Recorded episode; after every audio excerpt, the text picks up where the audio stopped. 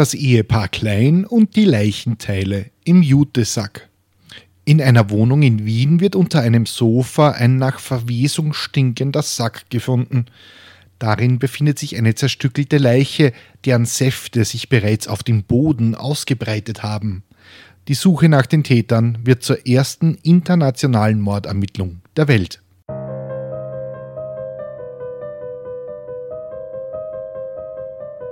Willkommen bei Mörderisches Österreich, dem Podcast über historische Kriminalfälle aus eurer Umgebung. Anhand von zeitgenössischen Berichten rekonstruieren wir hier die größten Verbrechen der Geschichte Österreichs und darüber hinaus. Am Ende gibt es noch den Klugschiss zum Schluss. Mein Name ist Peter und ich bin im Brotberuf Journalist. Ich habe mich in der letzten Episode ja darüber beschwert, dass mein Mikrofon nicht in der Qualität aufnimmt, in der ich mir das vorstelle. Jetzt habe ich mir ein anderes Mikrofon zum Testen ausgeborgt, damit ich mit dem Problem da mal auf dem, also damit ich dem Problem da mal auf den Grund gehen kann. Wahrscheinlich ist es nur eine Einstellung im Aufnahmeprogramm. Aber wir werden sehen. Wenn diese Episode also etwas anders und hoffentlich besser klingt, dann wisst ihr warum. Aber so schlimm kann die Audioqualität auch nicht gewesen sein und das Publikum von Mörderisches Österreich ist beinahe schon international wie man diesen Podcast mit all den gescherden Ausdrücken aus Österreich im Rest der Welt versteht, ist mir zwar ein Rätsel, aber ich freue mich trotzdem. Und ich versuche auch die Unterweltsprache unserer schönen Hauptstadt so gut wie möglich zu übersetzen. Apropos Wiener Unterwelt, dort gehen wir heute einmal wieder hin. In der Szene der Halbwelt, der käuflichen Liebe, ein bisserl Strizi halt. So nennen wir die Gangster in Wien wobei es sich bei unserem heutigen Strizi um eine Frau handelt. Wie da die korrekte Bezeichnung ist, ist mir unklar. Also gehe ich mal davon aus, dass der Begriff Strizi für alle Geschlechter gilt. Die Hauptdarstellerin ist heute nämlich eine besondere Perle vom Trottoir der Wiener Innenstadt und sie hat einen todsicheren Plan, wie sie endlich zu Reichtum kommt.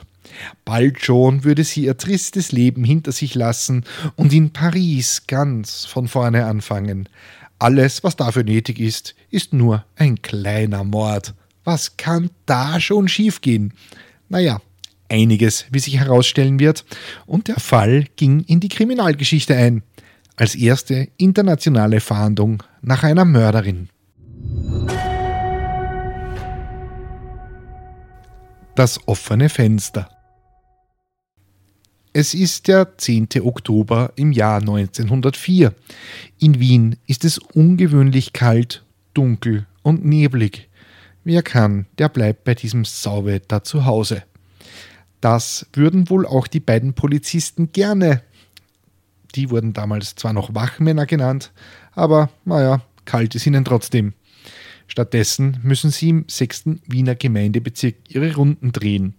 Los ist auf den nächtlichen Straßen nicht viel. Sie sind beinahe menschenleer. Das dürfte auch der Grund sein, warum den beiden Wachmännern in der Magdalenenstraße im Haus Nummer 78 ein offenes Fenster im Mezzanin auffällt. Für alle Nicht-Wiener, ein Mezzanin ist in Altbauten der österreichischen Hauptstadt eine Art Zwischenetage zwischen dem Erdgeschoss und dem ersten Stock. Wer schon einmal in Wien war und zu Fuß ging, weil man ja eh nur in den zweiten Stock musste, weiß, wovon ich rede. Eine liebenswerte Eigenheit Wiens halt. Egal. Egal. Im Mezzanin ist ein Fenster offen und der Vorhang weht wild in der kühlen Herbstnacht. Wer lässt denn bitte bei der Kälte das Fenster offen? Na, da wird's aber kalt sein in der Wohnung, denken sich die beiden Polizisten und gehen weiter. Später würden sie sich noch wünschen, sie hätten nachgeschaut. Die leere Wohnung. Es ist der 11. Oktober frühmorgens. Die beiden Polizisten von vorhin haben schon längst Schichtende und liegen verdient in ihren warmen Betten, als ein junger Mann durch die Magdalenenstraße eilt. Ihm fällt auch das offene Fenster mit dem wehenden Vorhang im Mezzanin auf. Doch statt weiterzugehen, handelt er. Er kennt nämlich die Wohnung. Sie gehört seinem Freund und Geschäftspartner Heinrich Klein. Die beiden betreiben gemeinsam eine kleine Fabrik für Bronzewaren. Heinrich hatte seinem Mitgesellschafter schon vor einigen Tagen mitgeteilt, dass er geschäftlich eine Zeit lang mit seiner Frau nach Budapest reisen werde. Und jetzt hat er vergessen, das Wohnungsfenster zuzumachen. Na, sowas Blödes. Das müssen Heinrich und seine Frau bei der Abreise vergessen haben. Gut, ich meine, das kennt wohl jeder von uns. Zuerst schreibt man sich eine elendslange Liste an Gegenständen vor einer Reise, die man da unbedingt mitnehmen muss, und am Ende vergisst man erst recht sein Zahnbürstel. Bei den Kleins war es eben das Fenster. Also tut der Mann, was man in Wien eben tut. Er geht zum Hausmeister und erzählt ihm, dass das Fenster offen ist. Der kennt den Partner von Heinrich Klein und lässt ihn in die Wohnung, und der geht hinein und schließt das Fenster. Da bemerkt der Mann eine ungewöhnliche Unordnung in der sonst immer so adrett und ordentlich eingerichteten Wohnung. Überall stehen halbleere Kisten und Kartons, ganz so, als hätten die Kleins die Wohnung auflösen oder umziehen wollen. Komisch, das ist mehr als eine vergessene Zahnbürste. Das kommt dem Partner Heinrichs sehr komisch vor. Aber er zieht trotzdem wieder ab. Tja, hätte er auch einmal genauer hingeschaut, denn er ist gerade an einem Berg von Leichenteilen vorbeispaziert, ohne es zu merken. Der Sack unter dem Sofa. Doch irgendwie ließ ihn der Gedanke an das Chaos in der Wohnung nicht los. Warum stehen da überall halb gefüllte Kisten und Kartons? Warum sieht die Wohnung aus, als wäre das Ehepaar klein auf der Flucht gewesen? Und warum war dieses verdammte Fenster offen? Am Nachmittag geht er noch einmal gemeinsam mit dem Hausmeister in die Wohnung. Da schlägt den beiden Herren ein bestialischer Gestank entgegen. Es riecht, als wäre Fleisch schlecht geworden. Jetzt wissen sie auch, warum das Fenster die ganze Zeit geöffnet war. Die beiden Männer blicken sich um und suchen nach der Quelle des Geruchs. Da, das Sofas, da, das Sofa, Damals nannte man das noch Ottomane. Das, das steht doch schief. Die beiden sehen nach. Tatsächlich, das Möbelstück steht auf der einen Seite höher als auf der anderen. Etwas ist unter das Sofa gezwängt worden. Sie heben den Ottomanen weg und finden etwas wie aus einem Horrorfilm. In, in einem schmutzigen Leinensack ist etwas eingeschnürt. Oben ist der Sack mit einem schmutzigen weißen Tuch zugebunden. Aus dem Sack läuft eine tintenschwarze, zähe Flüssigkeit, die sich schon auf dem Boden ausgebreitet hat. Der Inhalt des Sacks fühlt sich weich und kalt an, wie ein menschlicher Körper, wie ein toter menschlicher Körper. Die beiden Männer packt das kalte Grauen. Sie rennen aus der Wohnung, sperren hinter sich zu und rufen die Polizei. Und für alle Hartgesottenen packe ich ein Foto des grauslichen Sacks in den Newsletter auf Steady. Ihr könnt mir dann gerne später danken. Leichenteile in der Wohnung. Lange dauert es nicht und alles, was das Wiener Sicherheitsbüro aufbieten konnte, war binnen kürzester Zeit in der Magdalenenstraße. Damals nutzten die Ermittler laut dem Kriminalisten Max Edelbacher eine ganz neue Technologie, um sich gegenseitig zu alarmieren. Den Fernschreiber, also den Vorläufer des Fax, das ältere Semester wahrscheinlich noch kennen. Plötzlich standen Polizeiagenten des Sicherheitsbüros, die Männer des Erkennungsamtes, des Kriminalbeamtenreferates, der Untersuchungsrichter, der Staatsanwalt sowie der Gerichtsmediziner in der kleinen Wohnung. Ach, die Wiener Schule der Kriminalistik. Damals wurden solche Fälle noch ernst genommen. Da könnte man fast ein bisschen nostalgisch werden. Das ist jedenfalls eine willkommene Abwechslung zu den sonstigen Fällen, wo es die Polizei eigentlich überhaupt nicht interessiert besonders in den 60er und 70er Jahren. Aber egal. Vor der versammelten Kommission wird also das Paket oder besser der Sack geöffnet. Und was da herausfällt, ist so manchem Ermittler zu viel. Als erstes erscheint der aufgeblähte Rumpf samt Kopf eines älteren Mannes. Bekleidet ist der Torso nur mit einem Hemd. Da der Körper schon stark aufgetrieben ist, geht der Gerichtsmediziner davon aus, dass der Tote schon mehrere Tage lang hier liegt. Außerdem ist rasch klar, das Opfer wurde offenbar erwürgt, wie der Gerichtsmediziner gleich vor Ort feststellen kann. Doch in dem Sack findet sich noch mehr. Dem Toten wurden Arme und Beine abgetrennt, damit das alles besser in den Sack passt. In einer anderen Ecke des Raumes finden die Ermittler unter einer Decke weitere Kleidungsstücke, Schuhe, Hut, die Brieftasche und die Pfeife des Opfers. Im Revers der Jacke steckt ein Ordensband und auf den Westenknöpfen fand sich das Symbol der sogenannten Armenräte. Armenräte, das waren früher ausschließlich Männer, die in einem Stadtbezirk von Wien ehrenamtlich für die Fürsorge weniger begüterter Menschen zuständig waren. Sie kümmerten sich um die Verteilung von Spenden und Almosen und stellten Armutszeugnisse aus. Die waren früher notwendig, damit man etwa in einem Krankenhaus eine kostenlose Behandlung erhielt. Bei dem Opfer handelte es sich also um einen gewissen Würdenträger, der in Wien oder zumindest in seinem Heimatbezirk bekannt sein sollte. Das ist gut. Ich meine, schlecht für das Opfer, aber gut für den Ermittler, äh, für die Ermittler, weil die wissen jetzt mal zumindest, dass der, dass ihr Opfer, naja, bekannt ist. Ja, ihr wisst, was ich meine. Da kommt den Ermittlern Kommissar Zufall zur Hilfe. Die Entdeckung des Mordes verbreitete sich in der ganzen Stadt binnen weniger Stunden wie ein Lauffeuer, und schon bald war vom aufgeblähten Toten in Maria Hilf die Rede. Da hatten die beiden Finder, der Gesellschafter und der Hausmeister, sicher einiges damit zu tun. Noch während die Kriminalisten die Wohnung untersuchten, erschien ein aufgeregter junger Mann bei der Polizei. Er hatte den Verdacht, dass es sich bei dem Opfer um seinen 71-jährigen Onkel Johann Sikora handeln könnte. Sikora war ein vermögender Hausbesitzer im Bezirk Rudolfsheim 5 Haus. Doch der ist seit fünf Tagen nicht gesehen worden. Deshalb haben Nachbarn den Neffen verständigt, als sie von dem Mord erfuhren. Und Sikora war Armenrat in seinem Bezirk. Treffer. Der Tote hat also endlich einen Namen. Das mysteriöse Ehepaar. Doch wie war der Tote in die Wohnung des Ehepaars Klein gekommen? Die Wohnung gehörte dem Betreiber einer Fabrik für Bronzewaren, Heinrich Klein. Er lebte hier mit seiner Frau Franziska. Vom Gesellschafter Kleins, der auch den Sack mit der Leiche gefunden hatte, erfuhren die Ermittler, dass das Ehepaar für einige Tage nach Budapest verreist war. Und weil Budapest und Wien nur einen Steinwurf weit auseinander liegen und damals in der Monarchie quasi fast im selben Land lagen, war es für die Ermittler gar nicht so schwer herauszufinden, dass es in ganz Budapest kein Ehepaar klein gab. Eine Sackgasse. Das Ehepaar war nirgendwo zu finden. Also recherchieren die Polizeiagenten im Umfeld des ermordeten Johann Sikora.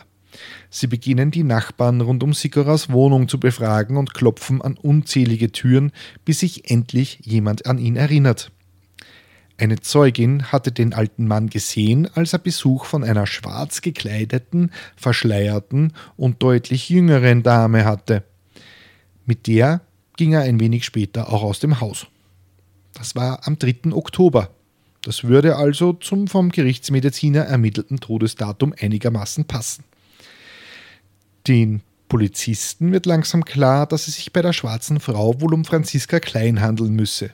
Sie beginnen in den Akten zu graben und da fällt ihnen schon etwas Verdächtiges auf. Franziska Klein war bereits Polizei bekannt und stand schon einmal wegen Betrugs vor dem Richter. Außerdem war Klein wegen ihrer Männerbekanntschaften amtlich bekannt, wie es damals hieß. Franziska schien als Sexarbeiterin und Escortdame zu arbeiten, was in der damaligen Zeit natürlich ein Riesenskandal war. Die Ermittler finden heraus, dass Franziska Klein meist unter dem Namen Ilonka oder Aranka arbeitete.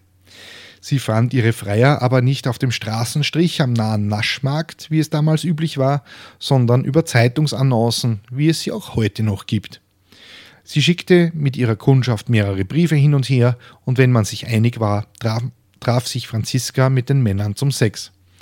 Manchmal gab sich Franziska auch als reiche Witwe aus, um die Männer anzulocken und sie zur Herausgabe von Geld zu zwingen. Immer wenn sie knapp bei Kasse war, griff sie zu diesem Betrug. Heute würde man wohl Love Scam dazu sagen. Wenn ihr das Pflaster in Wien wieder einmal zu heiß wurde, flüchtete sie einfach ein paar Wochen oder Monate nach, Press, nach Pressburg, das man heute unter Bratislava kennt. Das ist bekanntlich auch nur einen Katzensprung weit weg von Wien und relativ leicht zu erreichen. Außerdem war Franziska dafür bekannt, teure Kleider, Pelze und Taschen zu bestellen und nie zu bezahlen. Ein klassischer Strizi eben. Doch warum sie das alles tat, das war den Ermittlern nicht ganz klar. Sie war doch mit einem wohlhabenden Fabriksbesitzer verheiratet. Nun, Heinrich Klein war zwar Fabriksbesitzer, aber keinesfalls wohlhabend. Wie sich herausstellte, hatte sein Unternehmen gewaltige Schulden, die immer weiter stiegen und Heinrich wohl bald vor den Konkursrechter bringen würden. Heinrich hielt sich über Wasser, indem er immer neue Wechsel ausstellte und sich so quasi Zeit erkaufte, während sein Schuldenberg immer weiter stieg.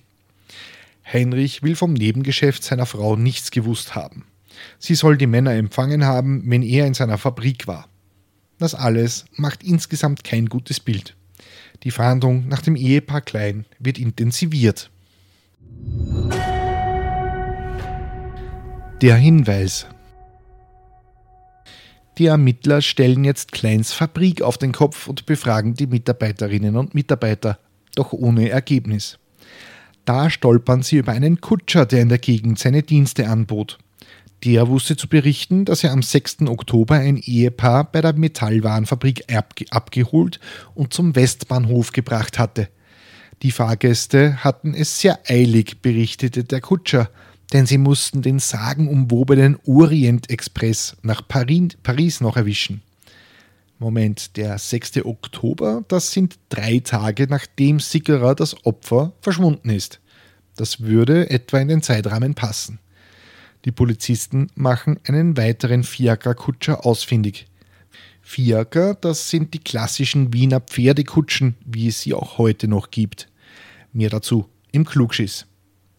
Ein Kutscher erinnert sich, dass er am 4. Oktober, also einen Tag nachdem Sigura verschwunden war, eine schwarz gekleidete Dame aus dem Haus der Magdalenenstraße abholte und zum Haus in der Zinkgasse brachte, wo sich die Wohnung des Opfers befand.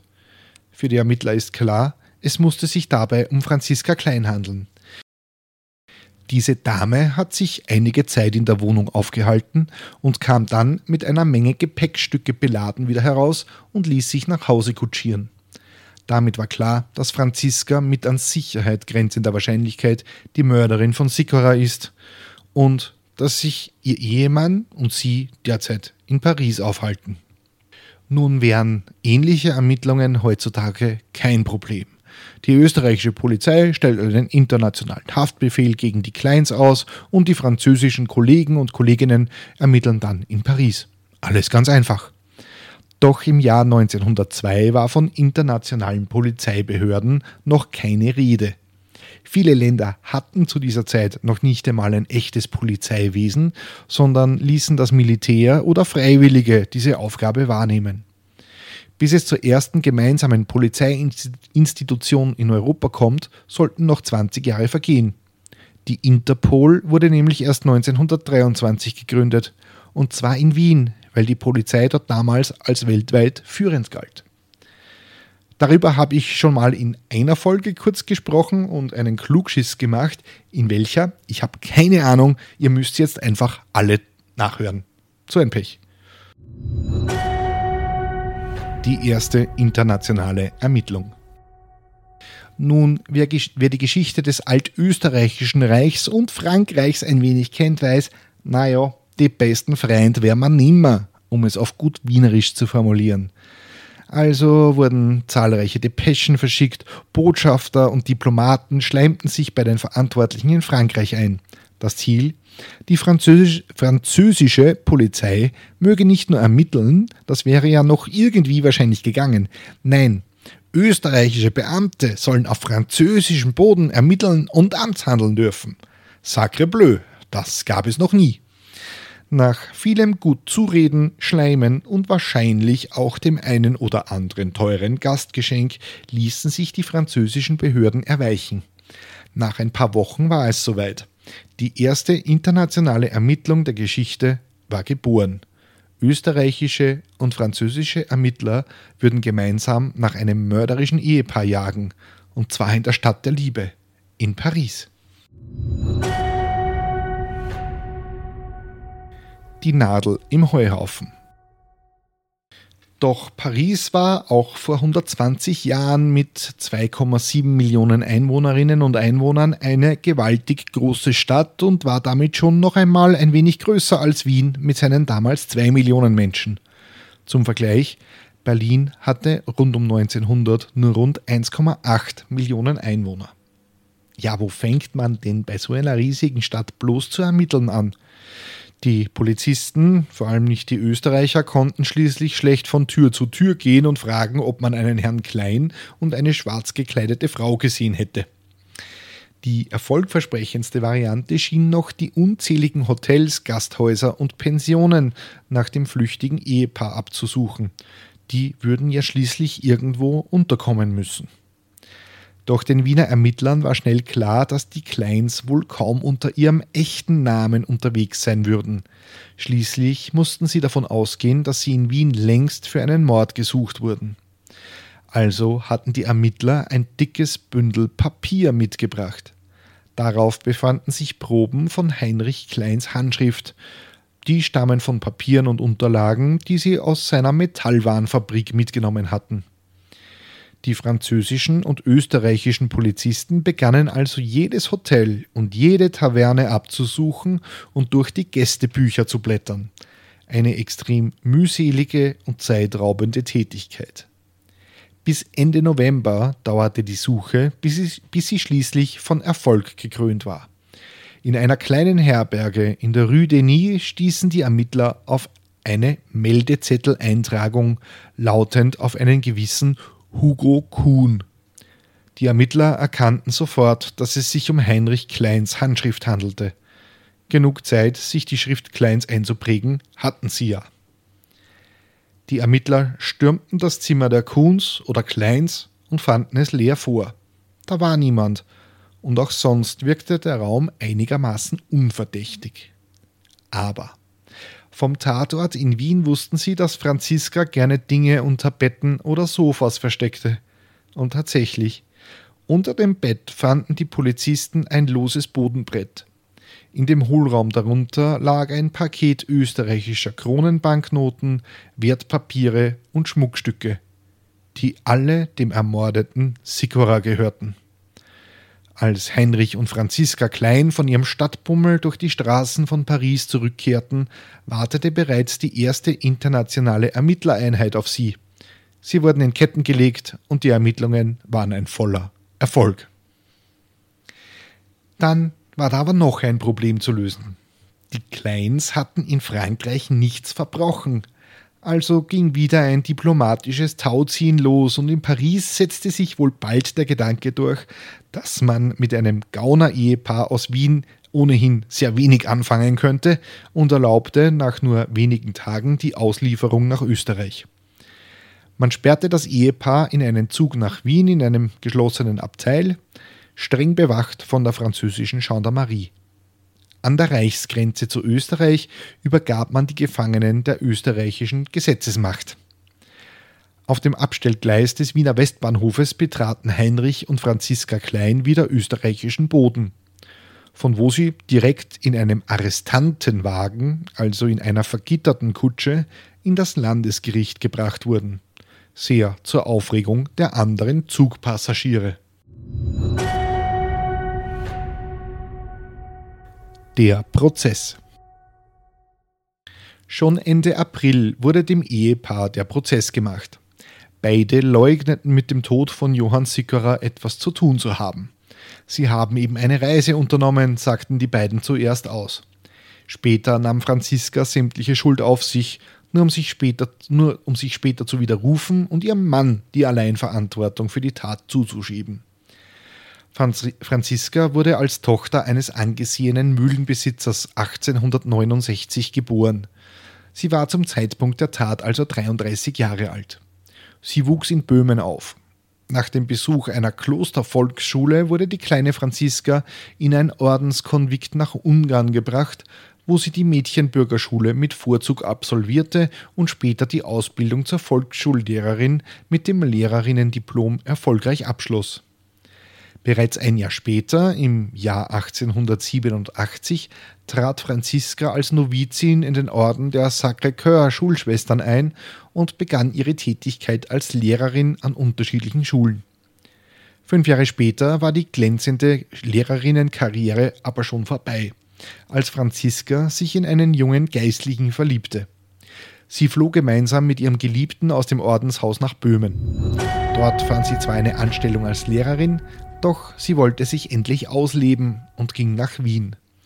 Dort bestritt sie ihren Lebensunterhalt mit Gelegenheitsjobs und beginnt als erstmals als Sexarbeiterin zu arbeiten. Dabei glitt sie immer mehr ins kriminelle Milieu ab. Irgendwann hatte sie keine Skrupel mehr, die Männer abzuzocken, zu betrügen und zu stehlen. Ihren Mann Heinrich lernte sie genau über so eine betrügerische Zeitungsanzeige kennen, bei der sie sich als wohlhabende Witwe also als richtig gute Partie ausgab. Heinrich Klein, der erst gerade die Fabrik seiner Eltern übernommen hatte, meldete sich. Die beiden trafen sich mehrmals und wurden rasch ein Paar, obwohl Heinrich schnell dämmerte, dass es mit der reichen Witwe nicht weit her war. Umgekehrt merkte Franziska auch bald, dass sie sich einen Fabriksbesitzer am Rande des Konkurses geschnappt hatte. Die beiden wollten sich also irgendwie gegenseitig übers Ohr hauen und waren jetzt gemeinsam arm und chronisch knapp bei Kasse. Franziska brachte ein wenig Geld nach Hause, indem sie Männer in der gemeinsamen Wohnung empfing. Als sich der reiche Sickerer auf eine Annonce meldete, witterte sie ihre Chance. Sie fasste den Plan, ihn umzubringen, seine Wohnung auszuplündern und gemeinsam mit Heinrich nach Paris zu fliehen. Also erdrosselte sie den 71-Jährigen von hinten, sägte ihm Arme und Beine ab und steckte die Teile in einen Sack. Drei Tage später floh das Ehepaar über die Grenze nach Paris. Heinrich dürfte am Mord selbst nicht beteiligt gewesen sein, aber er hat sehr wohl Beihilfe geleistet. Vor Gericht wird vor allem Franziskas Vorleben mit Genuss behandelt. Jeder Freier, den die Justiz finden konnte, wird vorgeladen. Viele davon kannten nicht einmal Franziskas Namen, trotzdem werden sie peinlich befragt. Wann und wie es zum Kontakt kam, wie der Sex so war und was für ein liederliches Weib die junge hübsche Frau doch ist. Einer der Freier, der vor Gericht stand, konnte sich gar nicht mehr an ein Jahre zurückliegendes Stelldichein mit Franziska erinnern, weshalb er nach wenigen Minuten aus dem Zeugenstand entlassen wurde. Selbst die sonst gar nicht zurückhaltenden Zeitungen von damals machten sich schon über die Befragung der Herren lustig und rätselten, wie die Justiz überhaupt zu einer angeblichen Kundschaft Franziskas kam, wenn der sich gar nicht mehr erinnern konnte.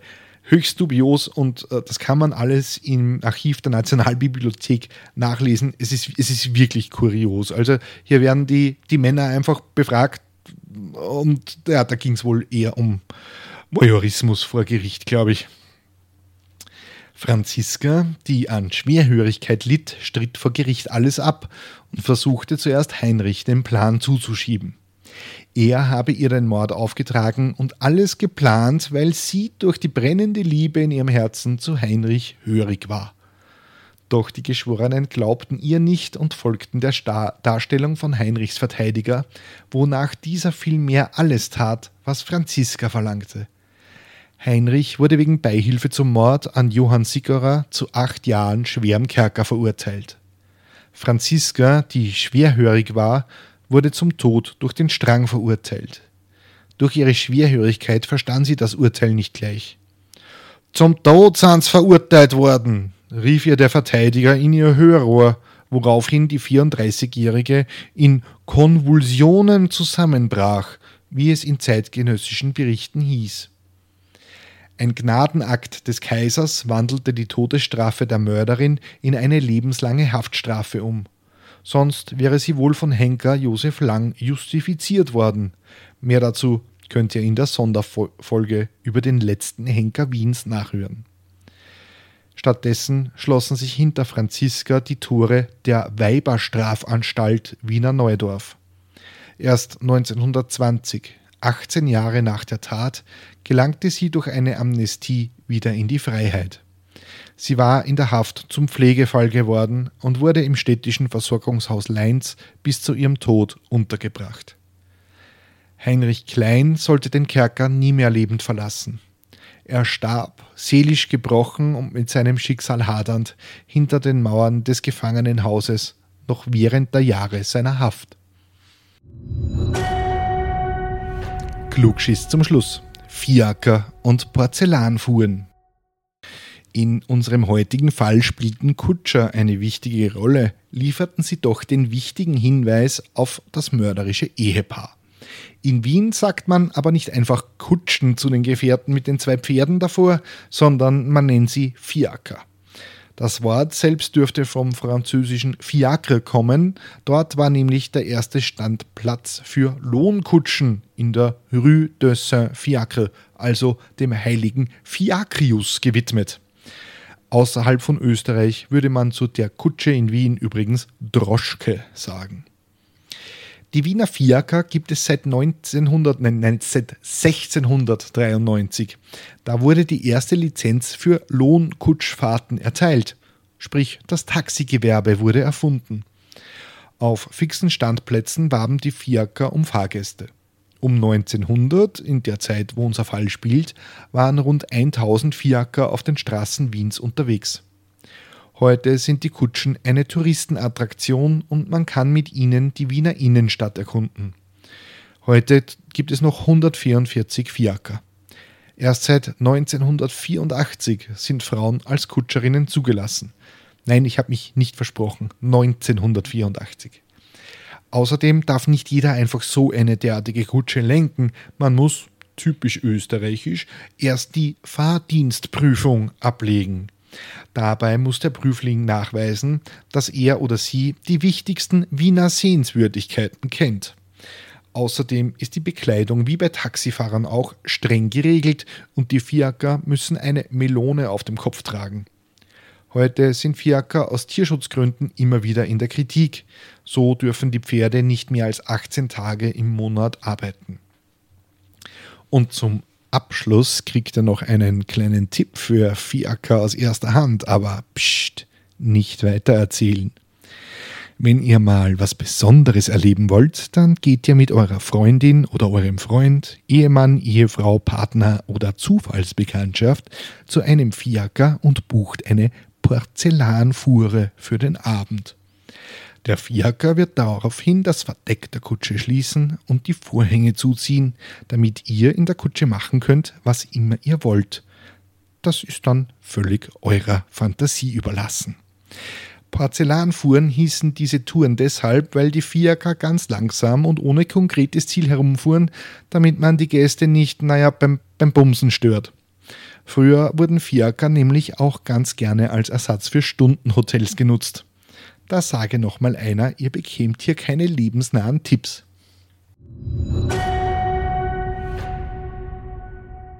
Ja, und das war sie, die 42. Episode von Mörderisches Österreich. Wenn euch die Folge gefallen hat, könnt ihr mir auf steadyhq.com slash mörderisch einen Euro in den Hut werfen. Danke an Andrea, Ralf, Dagmar, Sarah, Mechthilde, Sigi, Nathalie, Eva, Bianca, Björn, Heidi, Elisabeth, Patricia, Alexandra, Dan und Jakob, die diesen Podcast unterstützen.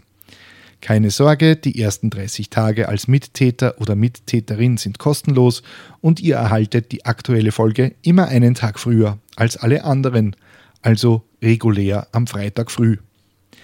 Wenn ihr auf Steady den Newsletter abonniert, bekommt ihr noch kostenloses Bonusmaterial zu den Fällen. Diesmal ist es ein Bild des noch ungeöffneten Sacks mit der Leiche drin und außerdem kriegt ihr noch Fotos von der schönen Franziska. Wenn ich mir was wünschen darf, dann wäre das Feedback zu den Episoden in Form von Reviews auf Spotify, Apple Podcasts und überall, wo ihr Podcasts bewerten könnt. Das hilft erstens der Reichweite dieses kleinen Programms und zweitens kann ich die Show hier nur mit eurer Hilfe besser machen. Wenn ihr mir persönlich Feedback geben oder mir Hinweise für einen Fall geben möchtet, dann schreibt mir bitte einfach, ja, wohin jetzt eigentlich? Am besten äh, als Direktnachricht auf Steady, weil in der letzten Folge habe ich es kurz erklärt. Ich habe ein kleines Problem mit meinen Zugängen zu diversen Mails und Twitter und ja, am besten ihr schreibt mir direkt auf Steady. Die nächste Folge erscheint auf Spotify, Amazon, Apple, TuneIn, iHeartRadio, Podvine und Player FM. Ich sage vielen lieben Dank fürs Zuhören. Bussi, Baba.